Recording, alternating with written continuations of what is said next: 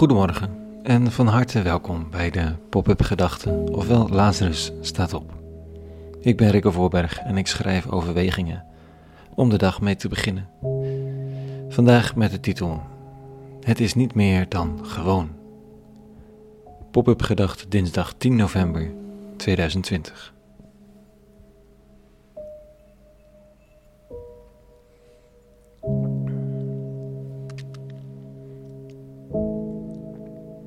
In de eerste eeuwen na Christus trekken wijze mannen en vrouwen de woestijn in om hun denken te verdiepen, om zich toe te wijden aan die nieuwe christelijke spiritualiteit die ze gevonden hebben.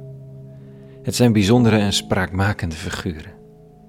Het zijn kluizenaars die vanuit hun isolement een geheel eigen visie op de wereld uitdragen. Niet gehinderd door wat een gemiddelde voorganger al dan niet reëel vindt om van mensen te vragen. Want met hun vertrek naar de woestijn zijn ze uit de realiteit gestapt om vervolgens heel helder op die realiteit te kunnen reflecteren.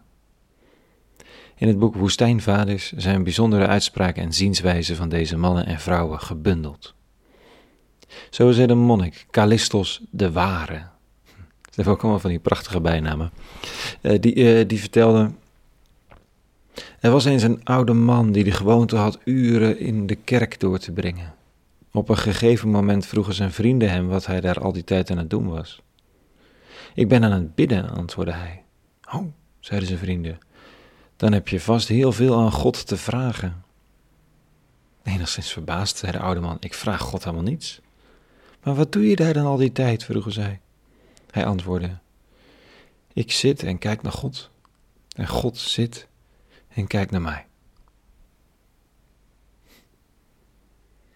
Callistos de Ware, Iemand die is buiten de alledaagse realiteit gestapt, waarin behoeftes, vervuld en onvervuld, planning, takenlijstjes en verwachtingen niet langer de boventoon voeren. Hij heeft iets anders gevonden, niet alleen in zichzelf, maar ook in de zienswijze op de eeuwige zelf.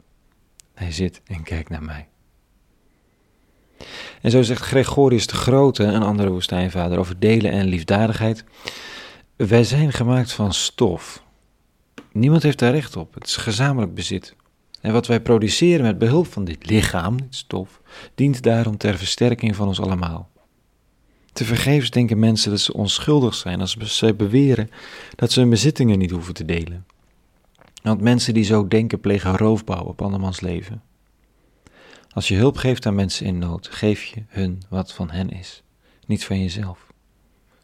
Als je je bezittingen met anderen deelt, kun je daarom beter spreken over een daad van rechtvaardigheid dan van naaste liefde.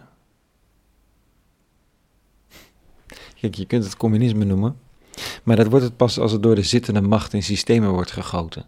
Hier spreekt een diepgelovige die beseft dat alles gekregen is. En wat zijn of haar taak en opdracht is in het leven. Het is ingewikkeld ook, want dan kan ik dus nooit meer zeggen dat iets van mij is. En de trots en waardering dat ik zomaar iets heb gegeven, onverdiend, gewoon uit de goedheid van mijn hart, die verdwijnt ook opeens als sneeuw voor een meedogenloze zon. Geboren in de woestijn, geboren in de eindeloze reflectie op wat Jezus van Nazareth de wereld te zeggen had.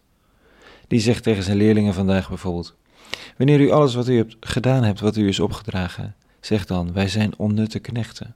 Wij hebben alleen maar onze plicht gedaan. Nou, hij scheelt een hoop schouderklopjes, zelfverheffing. Kijk mij of, of hem of haar goed zijn. En het scheelt ook valse bescheidenheid van, ach, nee, het was niets.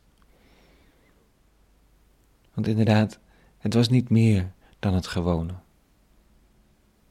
Doet me wel opnieuw reflecteren over alles wat ik verder gewoon vind. Over de gedachte dat wat van mij is toch uiteindelijk wel of niet echt van mij is. Over wat ik allemaal heb verdiend of mezelf heus mag gunnen. Moet ik dan na het lezen van dit alles heel streng naar mezelf worden en achterdochtig over mijn motieven? De woestijnvaders en moeders komen niet een nieuwe lat aanleggen in ons toch al gehaaste leven dat succes zou moeten hebben. Ze komen een verlangen aanboren naar een andere manier van in het leven staan. Meer niet. Tot zover de pop-up gedachten van vandaag. Een hele goede dinsdag gewenst en vrede en alle goeds.